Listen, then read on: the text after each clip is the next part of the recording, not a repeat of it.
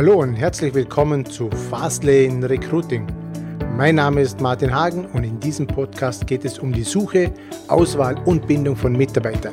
Ich wünsche dir viel Spaß mit dieser Episode.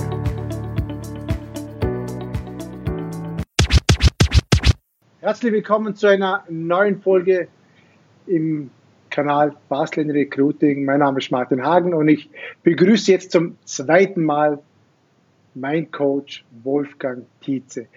Leider haben wir jetzt nicht die Möglichkeit, das vor Ort zu machen. Ich wäre jetzt bei diesem Wetter, wunderschönen Wetter, sehr gerne in Tübingen. Aber die Not macht uns jetzt erfinderisch in dieser Situation. Und jetzt machen wir es, wie es viele so machen, mit Skype oder mit Zoom, das Gespräch hier am PC. Und es sollte ja deswegen nicht weniger informativ werden. Und ja, Wolfgang, zuerst mal Hallo, wie geht's? Hallo Martin, danke, mir geht es soweit ganz gut. Uh, Wolfgang, wie ist jetzt im Bereich Coaching? Du bist da im Bereich Coaching unterwegs, also bist selber Coach für Führungskräfte, Geschäftsführer, ganz viel in der Führungsebene. Aber auf der anderen Seite bildest du natürlich auch Nachwuchscoaches aus. Hier in Vorarlberg am, am Wifi, im Raum Stuttgart, in Tübingen, bei dir in, deinen, in deiner Intercoaching GmbH. Was hat sich bei dir in, aus deiner Sicht jetzt verändert im Bereich Coaching? Was tut sich da gerade aktuell? Tja, nicht ganz so viel. Während der letzten drei Monate ist, sind viele Einzelcoachings entweder verschoben oder ganz abgesagt worden.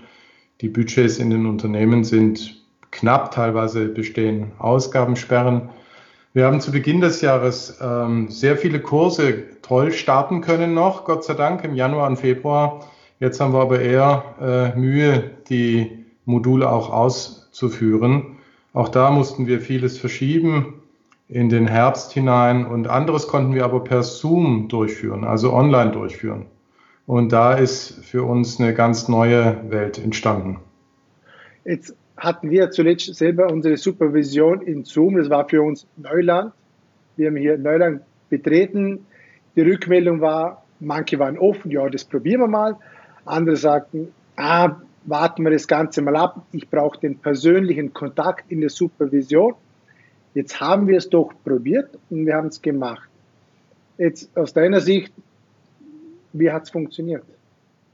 Es hat überraschend gut funktioniert. Also ich muss vielleicht dazu sagen, dass ich selber bis März diesen Jahres Online-Lösungen im Coaching und in der Ausbildung von Coaches komplett abgelehnt habe, weil ich immer gesagt habe, wir brauchen dafür den persönlichen Kontakt.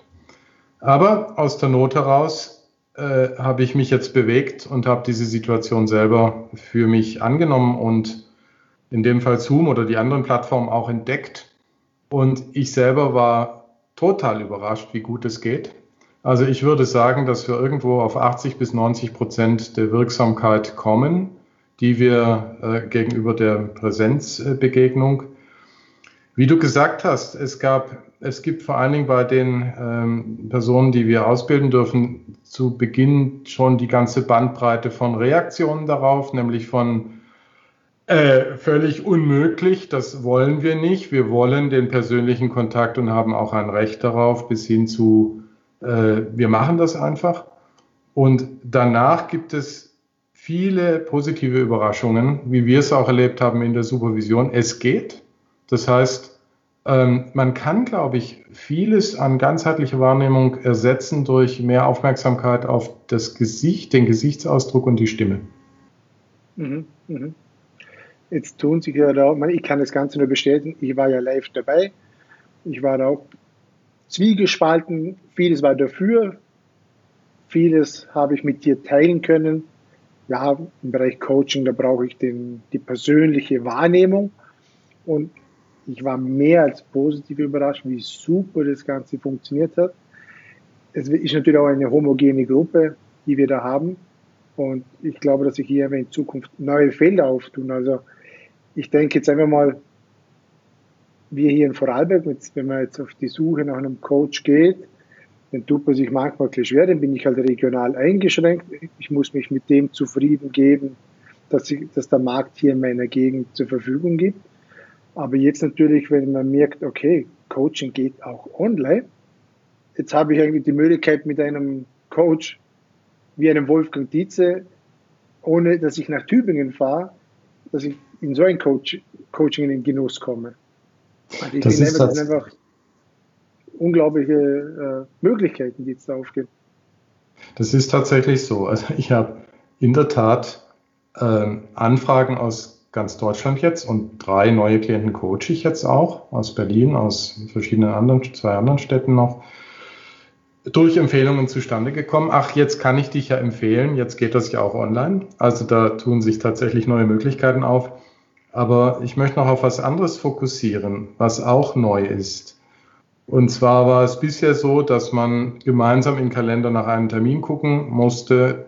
Dann sind die Leute hergefahren, teilweise ein, 200 Kilometer weit nach Tübingen, dann wieder zurückgefahren. Das heißt, man hat eine gewisse Schwerfälligkeit gehabt und auch lange Vorausplanungen waren nötig. Ich erlebe jetzt, dass Führungskräfte am Vormittag ein Problem mit Mitarbeitern haben oder mit Kollegen haben, mir eine Mail schicken und wir machen am selben Abend von 17 bis 18 Uhr noch ein Coaching. Das heißt, ich glaube, dass das, diese neue, neuen Möglichkeiten uns auch nach der Krise erhalten bleiben werden, nämlich als Ergänzung zu den persönlichen Begegnungen, dass wir einfach viel schneller ohne Fahrzeiten äh, eine Stunde miteinander äh, was besprechen können. Und das finde ich war für mich eine tolle Entdeckung. Das hatte ich vorher überhaupt nicht auf dem Schirm. Mhm, das, ja. Also ich will die Online-Geschichte nicht, ähm, wie soll ich sagen, glorifizieren jetzt oder überhöhen. Das, das persönliche Coaching hat seine Berechtigung und wenn wir da wieder zurück können, dann werden wir das sicherlich in den meisten Fällen auch tun. Aber es ist, und ich glaube, das wird uns bleiben, eine geniale Ergänzung. Mhm. Also, wie du gesagt hast, regional, überregional, aber auch zeitlich kurzfristig möglich. Mhm. Jetzt möchte ich noch auf ein Thema kommen, Coaching. Coaching ist ein Modebegriff geworden in den, in den letzten Jahren. Das ist meine persönliche Wahrnehmung. Äh, jeder, der irgendwo ein Wochenendseminar besucht hat, nennt sich jetzt Coach und äh, meint, er ist jetzt Coach und kann jetzt diesen Begriff willkürlich verwenden. Und ich kann mich noch gut erinnern, der erste Infoabend ähm, im Wifi vor vielen, vielen Jahren, da bist du da gesessen mit deinen, ähm, mit deinen Kollegen, die in der Ausbildung da dich mit unterrichten oder die dich unterstützen dabei. Und da hast du erklärt, okay, was ist Coaching? Und ich kann mich erinnern, da, war, da hast du so ein Bild gemalt mit Beratung, Coaching, Therapie. Wann mhm. mache ich Beratung, wann mache ich Coaching und wann bin ich schon in der Therapie drin? Und es gibt auch leichte Überschneidungen, da muss man immer vorsichtig sein, in welchen Bereich komme ich jetzt rein.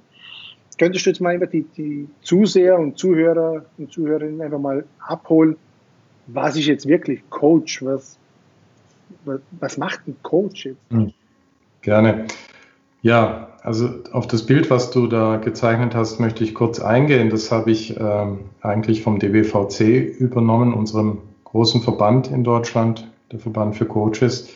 Und ich finde das Bild genial. Das heißt, der Bereich, der in der Selbststeuerung liegt, also zwischen Therapie und Beratung, so betrachtet, ist der Bereich für das Coaching. Das heißt, der Klient kommt mit seinem Anliegen. Das Anliegen wird sorgfältig geklärt zwischen Coach und Coachee.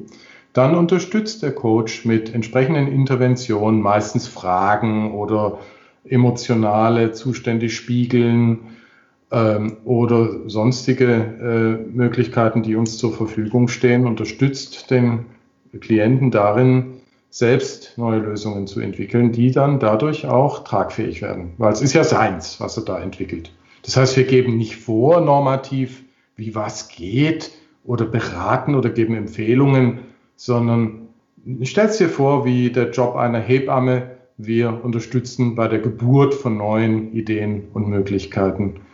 Und jetzt pendelt dieses Pendel mal in den Bereich Therapie raus tatsächlich. Also stell dir vor, du hast es zu tun mit einem Klienten und über die Arbeit kommt man an ein Trauma ran, was da möglicherweise ist. Der Coach muss soweit ausgebildet sein, dass er ein Trauma erkennen kann und es ansprechen kann.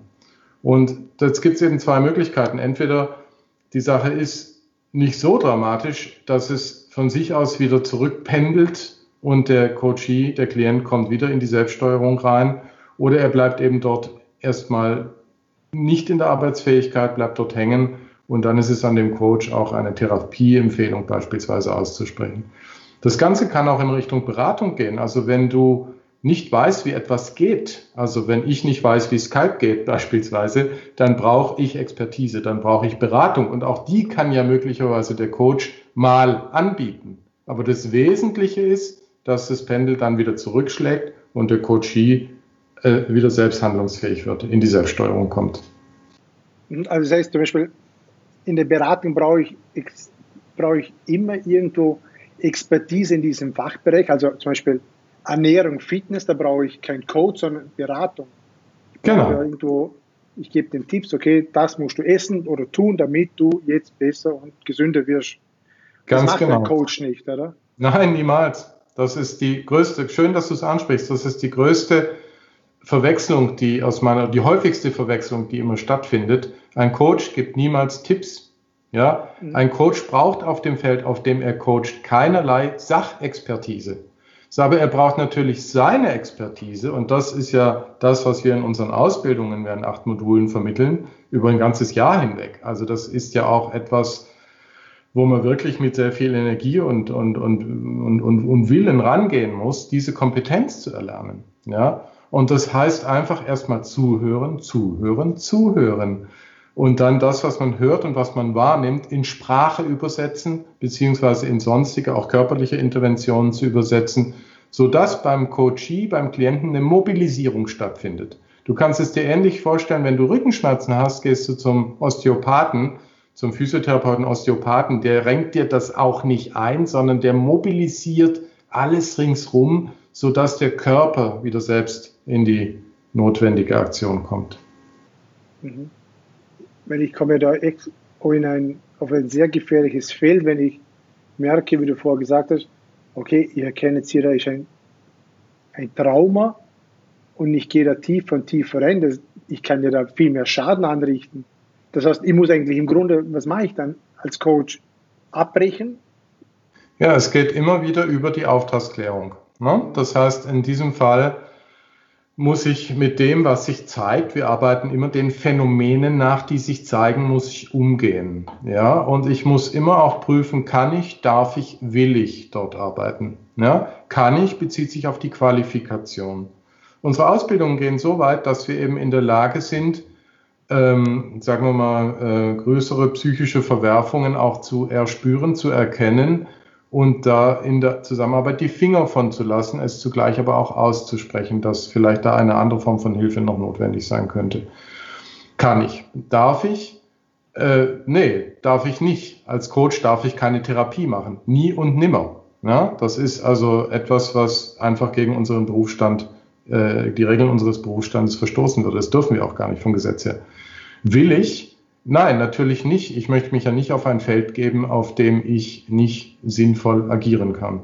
Ja, aber natürlich kann es auch im Coaching, wenn ich meine Intervention starte, wenn ich meine Frage stellen, stelle, kann es mal sein, dass man in eine Tiefe kommt und auch auf, auf etwas stößt, äh, was einfach da ist. Und dann ist die Kunst, glaube ich, liegt dann darin, damit angemessen und seriös und professionell umzugehen.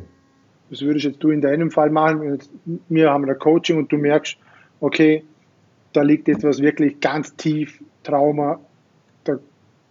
Ich würde es ansprechen, was ich sehe, was ich wahrnehme, was ich höre und würde dich fragen, ob du ähm, an der Stelle schon mal gearbeitet hast, ob du damit Vorerfahrungen hast. Wenn ja, würde ich fragen, welche.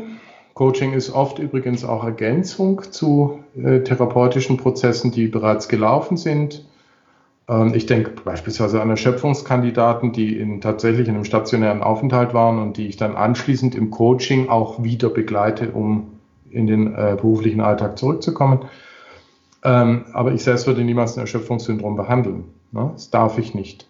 Ja, was würde ich dann machen? Ich würde es ansprechen, fragen und gegebenenfalls äh, darauf hinweisen, wenn du das jetzt wärst, Martin, ähm, ich habe die Vermutung oder ich möchte mal darauf hinweisen, dass äh, vermutlich noch eine andere Form von Unterstützung dienlich wäre.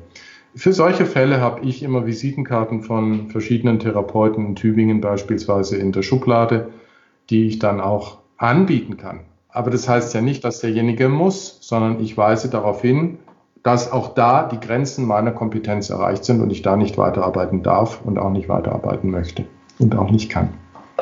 Mhm. Ist das so? Ja, das, das unterscheidet natürlich auch, ich sage mal, erfahrene Coaches und weniger erfahren, weil sie vielleicht, oh, ich will den, den Auftrag jetzt nicht verlieren oder aus finanziellen Gründen auch immer. Ich mache jetzt einfach weiter und kann natürlich extremen Schaden verursachen. Also der Schuss kann ja nach hinten losgehen, oder? Ich finde, also nach meiner Erfahrung, also jetzt müssen wir mal die Kirche im Dorf lassen.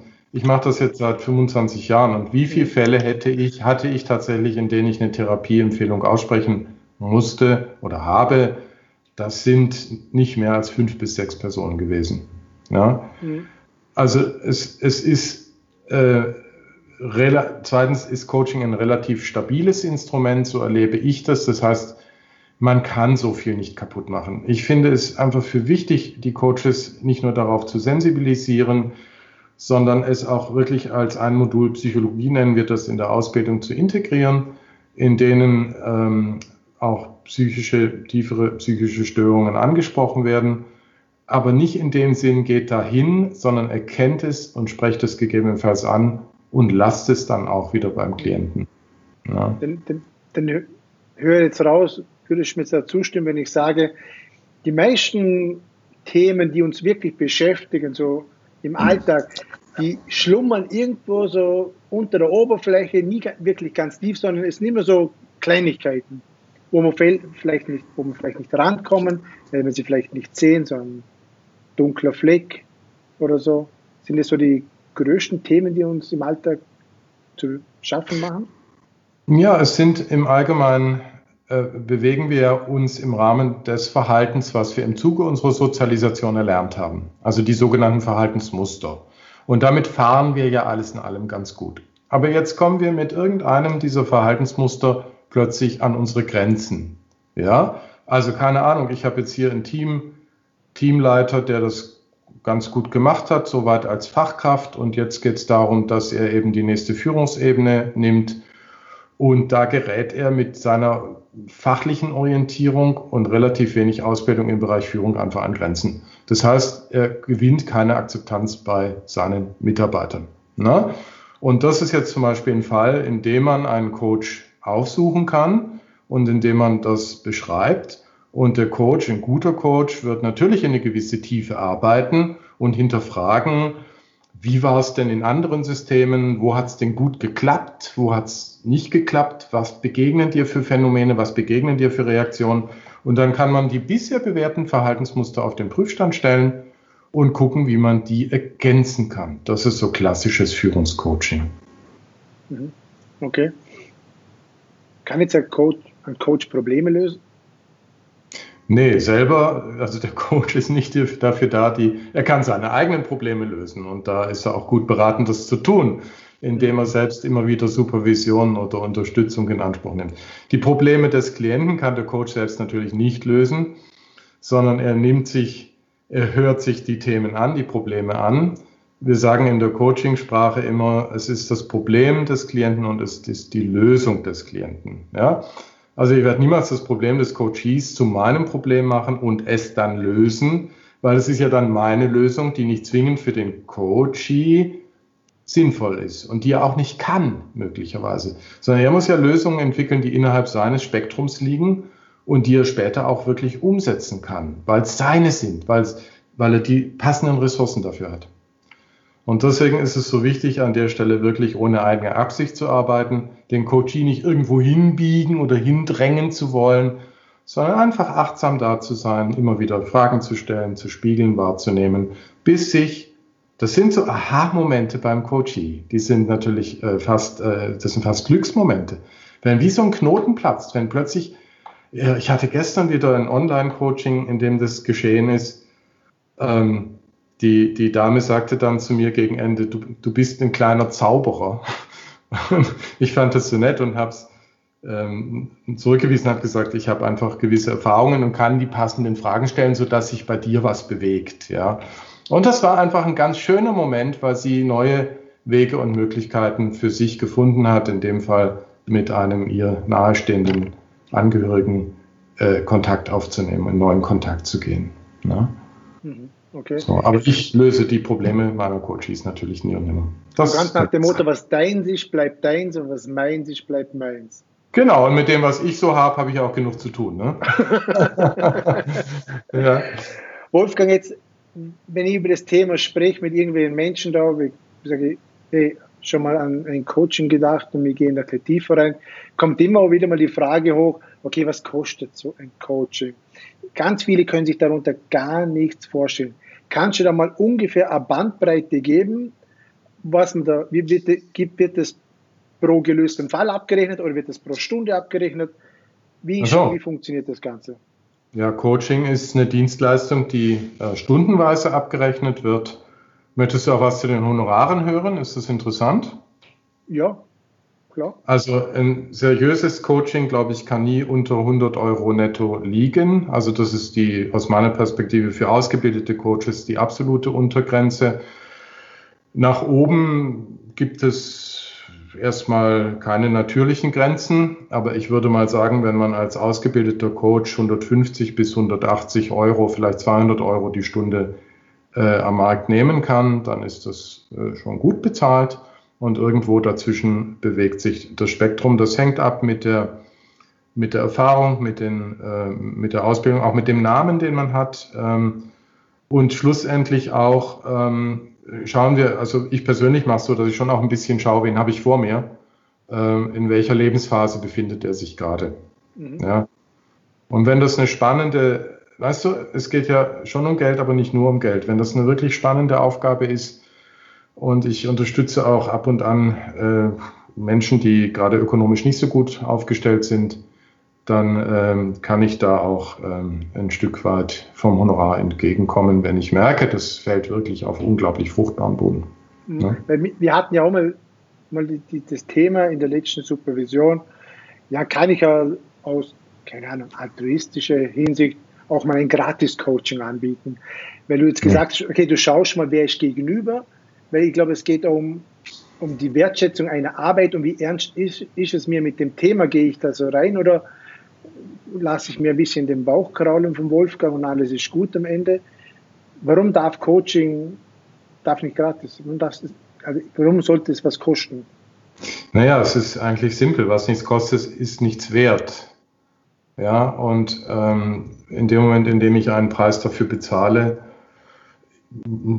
ja, kostet es mich Geld als Coachie und dann ist es auch was wert und dann wirkt das sehr förderlich auf die Existenz, auf die Effizienz des Coachings.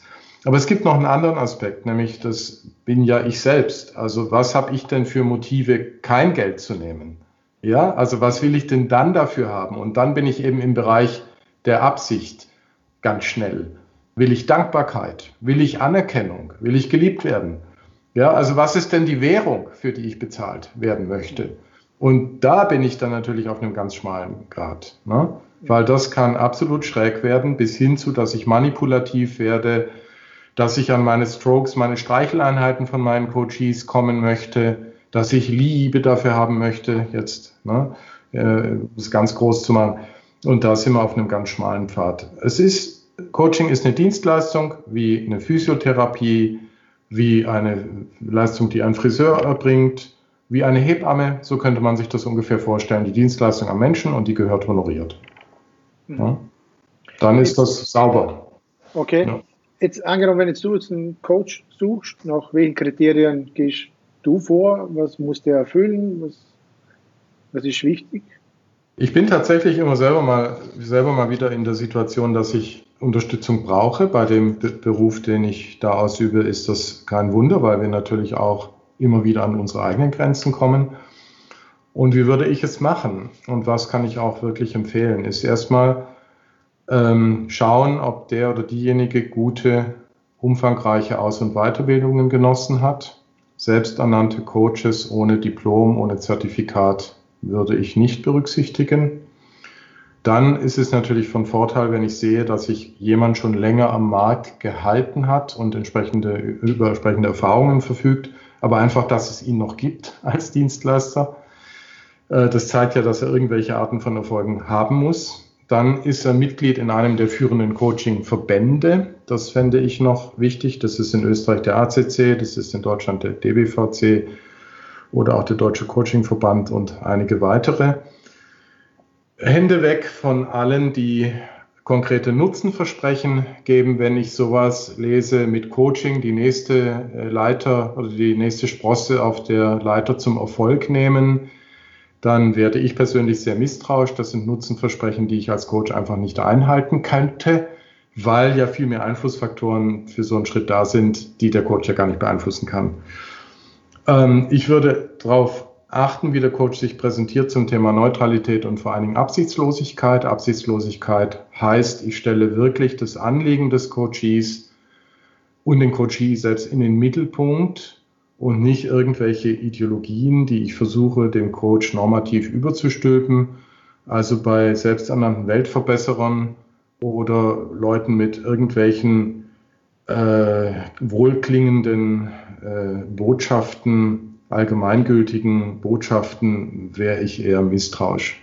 Jemand, der einfach schlicht die Dienstleistung in den Mittelpunkt stellt und sagt, ich unterstütze dich dabei, deine Themen zu bearbeiten, deine Ziele zu erreichen, das ist fair. Okay. Ein guter Coach ist so neutral wie die Schweiz, oder? ich möchte mich zur Neutralität der Schweiz jetzt lieber nicht äußern. okay, Wolfgang. Jetzt, wenn wir jetzt mal einen Blick in die Zukunft werfen, tut sich da was auf im Bereich Coaching, weil wir haben jetzt erlebt, online funktioniert, online ist wirklich die Zukunft. Das ist einfach ein Modul, das jetzt einfach dazukommt und neue Türen öffnet. Tut sich sonst noch was im Bereich Coaching? Naja, wenn wir mal auf den DBVC hören, der Verband, in dem ich da äh, gelistet bin oder aktiv bin, die setzen auf zwei Dinge. Das eine ist Digitalisierung, das zweite ist Globalisierung. Ja, ich habe mich gegen Digitalisierung verwehrt und habe jetzt äh, erkannt, dass da doch erhebliche Potenziale drin liegen. Also ja, ich bin dabei. Ich habe mich auch der Globalisierung ein Stück weit verwehrt, weil ich mich außerstande sehe, auf Englisch in englischer Sprache zu coachen. Ich bin der Meinung, bei der Art von Coaching, dass wir, die, die wir hier äh, haben, äh, musst du fast Muttersprachler sein, um die ganzen Grautöne der Sprache drauf zu haben. Ne? Aber ich würde mal so sagen, ähm, es geht ja nicht nur darum, international zu coachen, sondern auch deutschsprachige Manager, Führungskräfte mit Blick auf die Globalisierung zu unterstützen. Und da bin ich eigentlich auch schon aktiv. Na, das gibt ja neue Herausforderungen. Wenn ich äh, plötzlich für zwei Jahre nach China gehe, ich habe übrigens jemanden gecoacht, der das gemacht hat. Da gab es ein Präsenzcoaching bei mir hier in Tübingen äh, und dann anschließend telefonische bzw. Online-Coachings. Dann, äh, das ist auch übrigens eine neue Möglichkeit wieder für Online. Ne? Also zusammengefasst, die Zukunft wird sein, weiterhin denke ich, das persönliche Coaching mit all seinen Möglichkeiten, auch der Tiefe, äh, die es mit sich bringt. Zweitens ergänzt durch Online-Coaching und drittens ähm, das Thema Globalisierung Viertens könnte ich mir vorstellen, jetzt Umgang mit dieser Krise, die uns ja gerade erst, äh, wo wir gerade erst am Anfang stehen. Ne? Das heißt, wirtschaftlich wären das ja unglaublich spannende Zeiten, die nächsten ein bis zwei Jahre. Mhm. Okay. Ja, Wolfgang, jetzt kommen wir langsam zum Schluss. Jetzt habe ich noch eine abschließende Frage. Sie kann einfach, aber sie kann auch sehr schwer sein. No. Einmal angenommen, du würdest mit einer Botschaft die ganze Welt erreichen. Welche Botschaft hättest du jetzt an die Welt? Das ist riskant, ne? ja, natürlich. Geht gut mit euch selbst in Kontakt, spürt euch, nehmt euch wahr in euren Befindlichkeiten, wie ihr da seid auf der Welt und geht genauso gut in Kontakt mit allen anderen und nehmt die wahr und versucht euch auch in deren Perspektiven hineinzuversetzen. Redet miteinander und findet gute Lösungen. Schöne Abschlussworte. Danke, Wolfgang. Danke für deine Zeit. War wie immer sehr informativ, sehr lehrreich. Habe wieder einiges mitnehmen können. Und ja, ich freue mich schon wieder sehr wieder nach Tübingen darf und kann.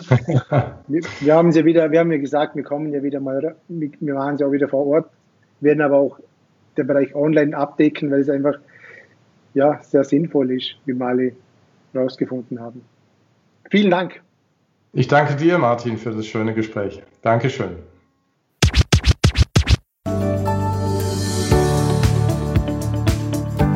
Ich bedanke mich recht herzlich fürs Zuhören und ich freue mich, wenn du auch beim nächsten Mal wieder mit dabei bist.